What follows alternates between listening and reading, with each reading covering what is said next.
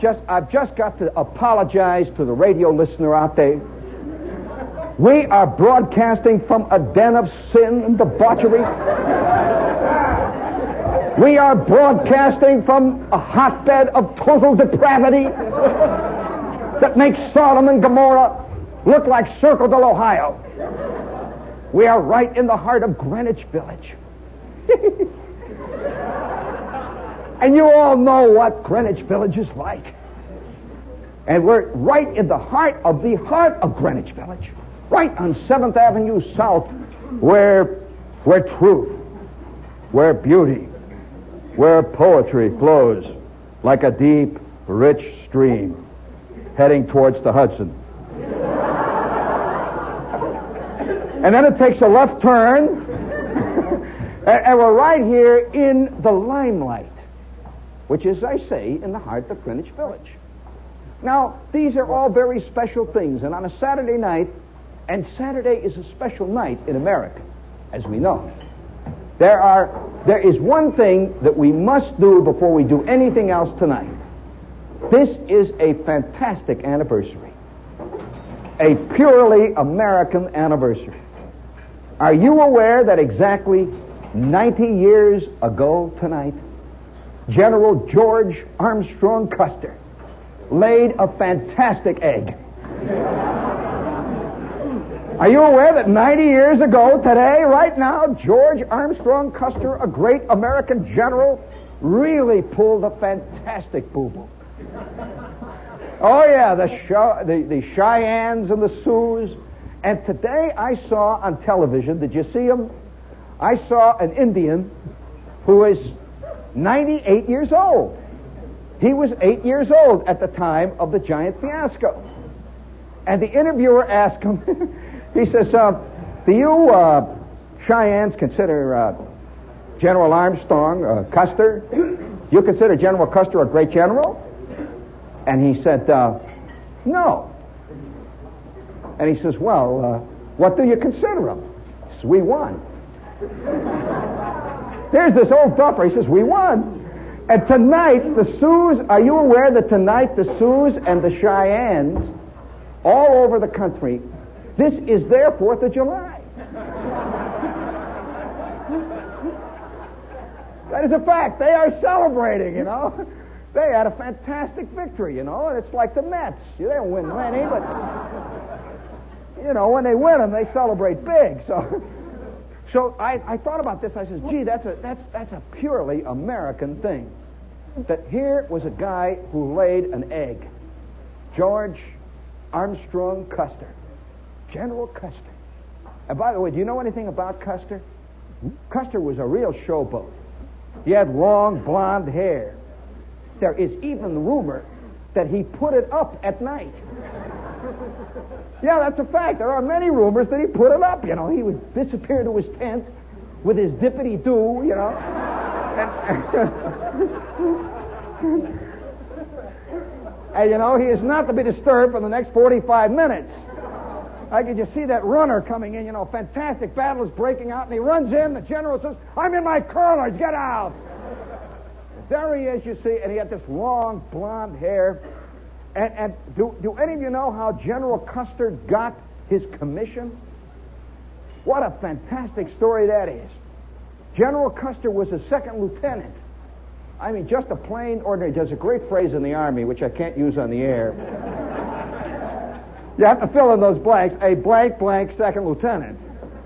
He's just a plain ordinary one, see, and he's walking around and somewhere, now this is a true story, it's one of those unbelievable moments, somewhere way up, and it's in the Civil War, see, very official war. There's official guys like Grant and Sheridan and Burnside walking around. And here is this second lieutenant who practically got kicked out of West Point for goofing off. He's down there way in the boondocks. And somebody, get this, made a mistake in the War Department. And all of a sudden, these orders came down to be made brigadier general. It was a mistake. And here he is. Yeah, it's a true story. He's sitting in his tent, you know, he's a second lieutenant. You know, everything's going rotten. He's got this crummy squad that he's running. Bunch of idiotic dog faces who are angry and they've been on KP all day and he's been running the scene. When all of a sudden the guy comes running down from the headquarters. He says, uh, Sir, uh, sir, the orders have just come. And he looks up and it's a major who is calling him sir. And he says, uh, What orders? He says, Sir, your, your confirmation just arrived. And he looked at it incredibly. He was now a brigadier general. It says to be made brigadier general, second lieutenant George Armstrong Custer. Well, he did something that none of us would do. What would be the first thing you do? well, the first thing you do, you obviously know that somebody loused up. The first thing, every one of us, I'll tell you, there's a difference between, between guys that make it and the rest of us. The first thing that most of us would do, we'd go down to the tent and say, hey, there's a mistake. yeah, isn't that true? You say, oh, what is this, you know? And they say, holy smoke, give me that thing. And they'd rip it up, you know. Get back to your tent, Lieutenant. Oh no, what did what did Custer do? He grabbed that paper. He took one look at it. 30 seconds later, he's at the tailor shop. That's the truth. They turned him out a brigadier general's uniform that didn't stop. Red, white, and blue sleeves that had a big stars. He had neon stars. He discovered neon, you know. he had stars that lit up. He's a brigadier general. And, and he's got the papers, see, and he walks down now, absolutely all by himself. He walks down through the company street, and guys are fainting, you know. He's a 21 year old brigadier general. You know, and they, they, they remember this lieutenant that looked like that. Also, holy smokes, and they're saluting. He walks into the Army headquarters, right where they had sent the papers from. He says, I need transportation, 21,000 men, and uh, I'm going to go to the Battle of Shiloh. Get on the ball. no, this is the truth. And they look at this new brigadier general. They can't believe it. Somebody gets on the telegraph wire and, and wires Washington and says, Who, what is this thing, this new general? And in Washington, they were so embarrassed at the War Department that they wired back and they says, let him keep it. now there is a lesson for us. You see what he did? He played it big. He went all the way. He didn't go down and give him a chance. Yeah, I made a mistake. That reminds me, you know, I read that story of Custer and I thought, gee, what a what a fantastic that is a true dream situation. How many of us have had fantasies like that? We're laying in our sack, you know. The phone rings. We get up, we stagger, we pick it up. Yeah. White House. They want what? Are you sure? Look, my name is Charles Williams Applerot. the president is on the phone. He wants me to come down and take charge of the Defense Department because of the ideas that I, I was giving out the other day, a chock full of nuts. They heard about You know, these fantastic moments, you just think, I'm a kid. Let me tell you a story. Boy, I'll tell you, it was, it was an unbelievable moment in my life. I am working in the mail room of this giant steel mill. Now, oh, by the way, are you aware that there's no such thing as a mail room any longer in the jazzy Madison Avenue agencies? It is called the Communication Division. So you can't work in the mail room anymore, you know?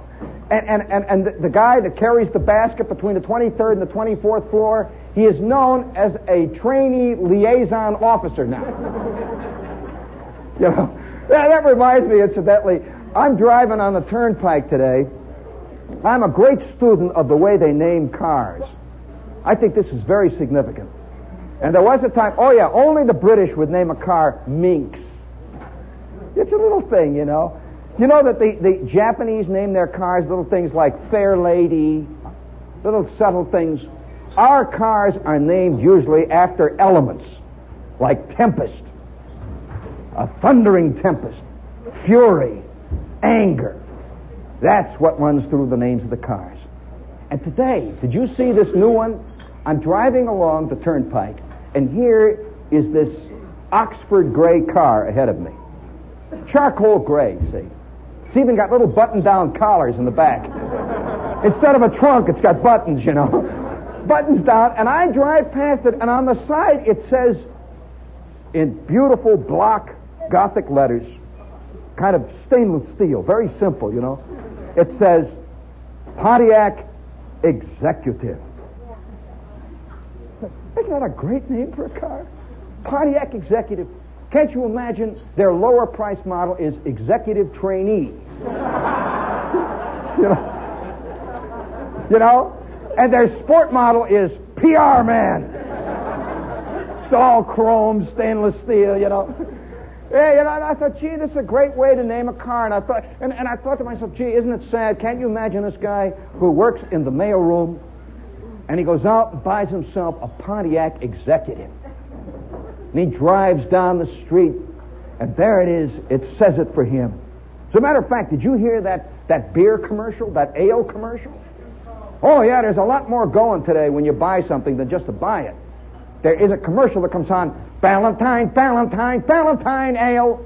And this guy comes on, he says, Yes, ale is the drink for more manly men. Yes, ale is more manly. When you want to step up to manhood, yes, buy yourself a Ballantine ale, the manlier brew. And then this voice comes in and says, I like being an ale man. And it sounds like Ursula Andress you hear that scene, you know, and I thought to myself, you know, gee, isn't it easy? So you can be a man, all you got to do, it would settle all those problems of identity. You know that all these guys are always writing about Albee and these people. All you got to do is go to your local tavern and order a Ballantine ale. Sip it. You can feel the hair growing on your chest. yeah, and there's one of these commercials, you know, it's very suspicious because it shows about six tall, thin guys with wavy hair all on the beach drinking ale. And there ain't a girl in sight. Have you seen that crowd on TV? You know, they keep going, woohoo! Did you bring the Ballantine, Chucky? You know. Uh, and, oh, life is getting rich, I'll tell you. Well, you know, you know, I, am thinking of George Armstrong Custer and his great moment. You see, I think it is. I think one of the reasons why we make a hero out of George Armstrong Custer. And by the way, I heard a, a, a, an Army officer on the air today. He said that what Custer did, if he did it today, he would get court-martialed. Yeah, he, he really loused up. You heard what he did. He sent all of his, he busted his troops all up into little groups and one started a USO show or something. Oh, yeah, and they got off their horses and they were having a picnic and everything. And the Sioux came down and really gave them what for, see. But I, I could see why we make General Custer a national hero. It's because he did something that secretly we all want to do. He made it. And he made it by cheating. Yeah, he became a brigadier general by, by, by getting the wrong orders. And in addition to that, his greatest claim to fame is a defeat. How more American? I mean, seriously, this eh, Custer is due for a big renaissance in this age of Met worshippers. I mean, people who worship the Mets because they lose, you know. Now that he's a perfect Met right there from the beginning.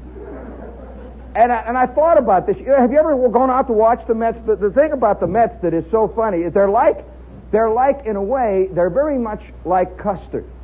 They have beautiful uniforms. You ever watch those Met uniforms in color? They look fantastic. It's got a big red and black and white, big Mets across the front, big numbers that light up.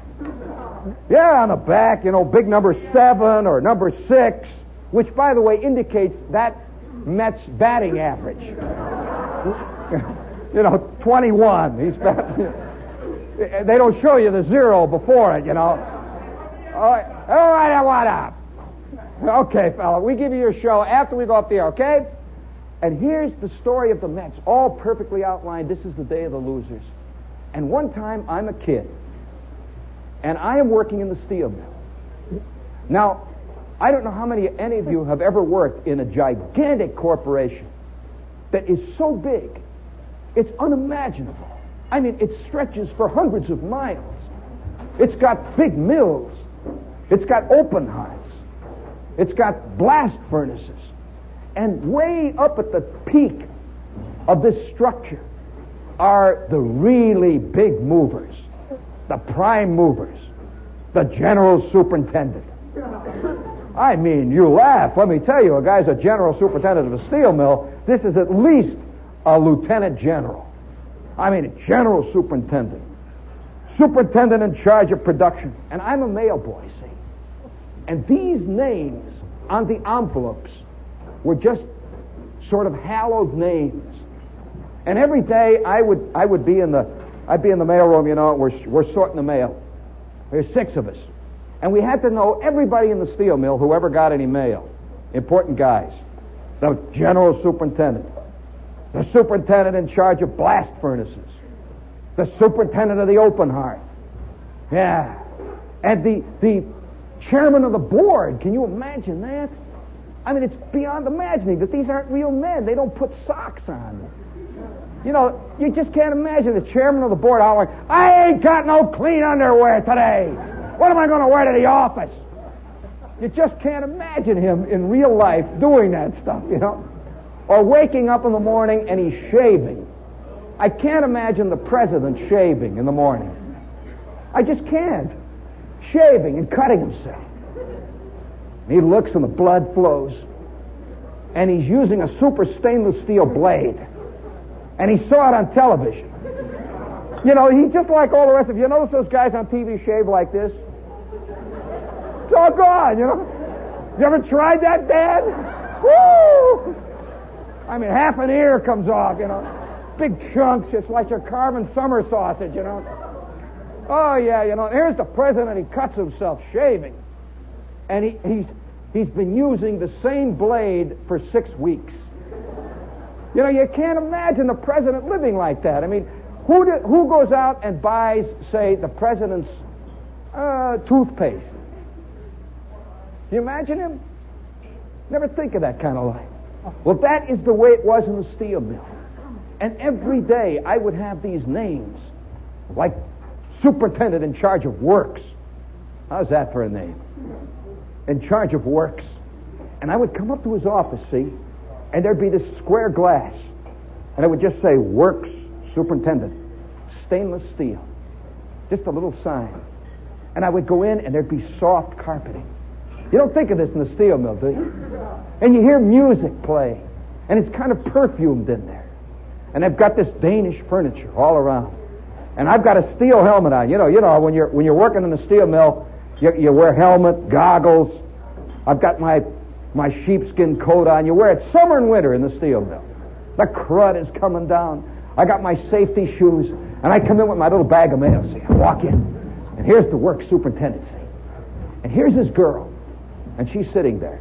She's one of these beautiful girls. It's the first receptionist I ever met. You know, my idea of receptionists were these tall, skinny girls that worked in dentist's office. This is a real receptionist. Beautiful girl. She's got seven phones. One of them pink. One of them is connected directly to the Kremlin.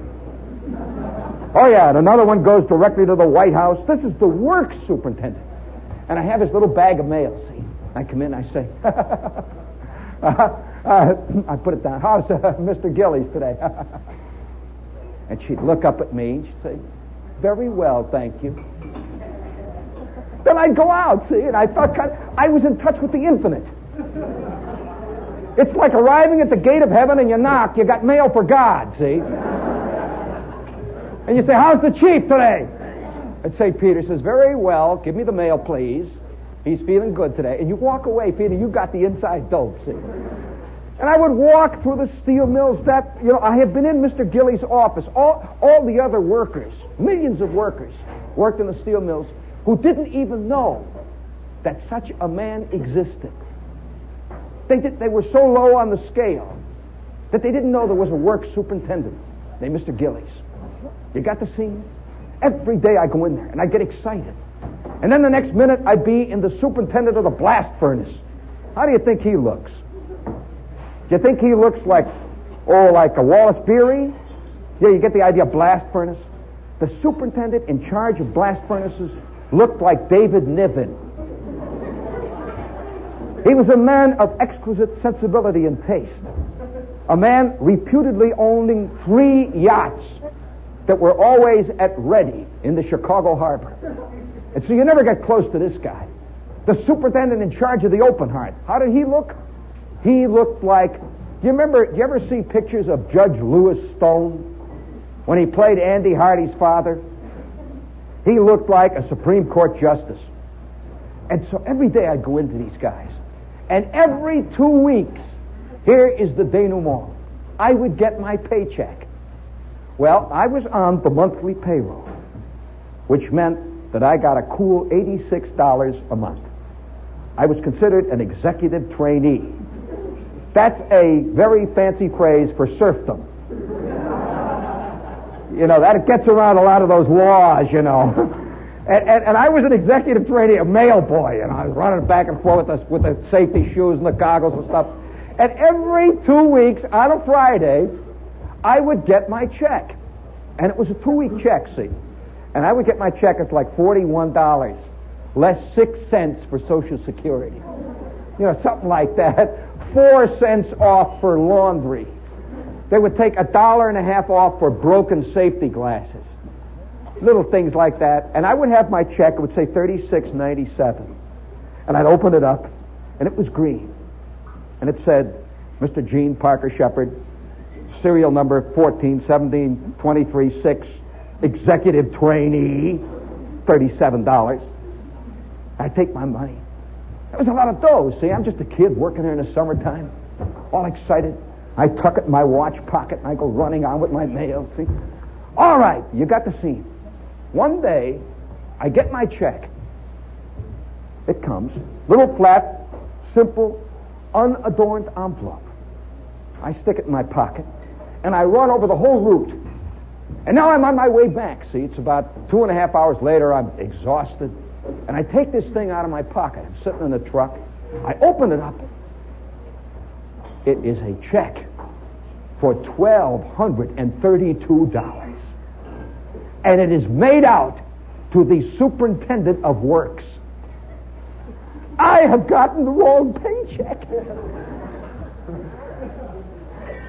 I got his paycheck, and I can imagine him getting mine. you know, they always have just enough to go around, see? And I got this guy's paycheck. you know. And, and at first, you know, I can't believe it. I look at this thing, and I, am sitting in the truck with six other mail boys. We're all riding along, and I take a look at this check. It says $1,200. $1,200. I look, this is what this son of a gun got in two weeks. $1,200, two weeks. And he was never in his office. Yeah, he was always out. He was always on a Caribbean cruise or something. $1,200. And I'm sitting in the truck and I'm sweating and I can see the blast furnace out there and I can see the open heart.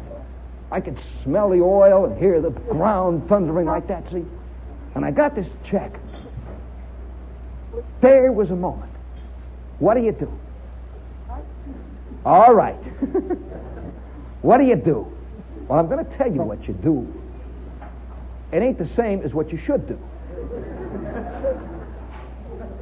It isn't. It never is. It's like George. What do you think would happen if George Armstrong Custer got that? 35. Oh, he wouldn't have kept it. No, no. That's what the Klutz would have done. Three weeks later, he's in the slam. Oh, that's what you'd have done, Jack. that's why you're here tonight and not at Sardi's. Oh, no. That is not what George Armstrong Custer would have done. I can see George Armstrong Custer. Five minutes after he got the wrong check, he is now in his Sunday suit, all dressed up. And ten minutes later, he is at Mr. Gilley's office. And he says, I have a very important message for Mr. Gilley. And the girl looks up at him and says, Is it personal? He looks right in the eye and he says, Baby, You have no idea how personal it is. You tell Mr. Gillies it has to do with his next month's rent. And you tell him it has to do with that chick he's keeping over there on the south side. And you tell him, I've got the necessary. And five minutes later, he's in front of Mr. Gillies. He says, Mr. Gillies, I have something here that I think might be of some importance to you. Now, uh, before I divulge this, Mr. Gillies, maybe you and I ought to talk about my current status. Mr. Gillies, I have a check for $1,200. Are you interested in talking? Well, I suspect there would have been a new brigadier general. Or at least Mr. Gillies would know his name from that time on. What do you think I did? Why do you think I'm down here in this hole? You know, all while, my brain, I got the right thoughts, you know. My brain says, get dressed up and go put the squeeze on that guy. Get out of the mail room and move. And then I start to think, you know, and then there's a terrible thing, you know, that awful moment of knowing something you shouldn't know. I knew how much the general works superintendent made to the penny. You shouldn't know that kind of stuff. You know, it's like finding out, it's like, you remember the first time you found out how much your dad made? And it was $32? you know, and you heard a big argument at 3 o'clock in the morning about why there couldn't be another set of high tops in this family and why you couldn't have a refrigerator. And you don't want to know it? Well, all the way back to the mailroom, I got this guy's check, see. I walk in, and here's my boss. And there's six other mail boys. And a mail boy next to me. Freddie Roller, he's sorting the mail. He said, here's two for Gillies. And I take two and I throw them up. I said, hey, Freddie, I got a raise. Freddie says, you got a raise? I said, yeah, I got a raise. Look at this. I show him the check for $1,200. Freddie goes down on the floor. He knew that I knew somebody in the front office. You know? And just like that, I chickened out and I go over to Mr. Moss and I says, Mr. Moss, I think I've got the wrong check. He was my boss, and I put it down in front of him, and Mr. Moss was white. He looked at the boss's, boss's, boss's paycheck, and he was white. He was making $47 a week. I want to tell you that the morale of the mailroom went to zero that day. And you know, the funny part of it was that ever since that time when I would go into Mr. Gillies' office, that girl just looked at me with chilly silence. I was the kid who knew how much the boss made. And I learned if you're ever going to make it, fella, play it big, all the way. We'll be back in five minutes.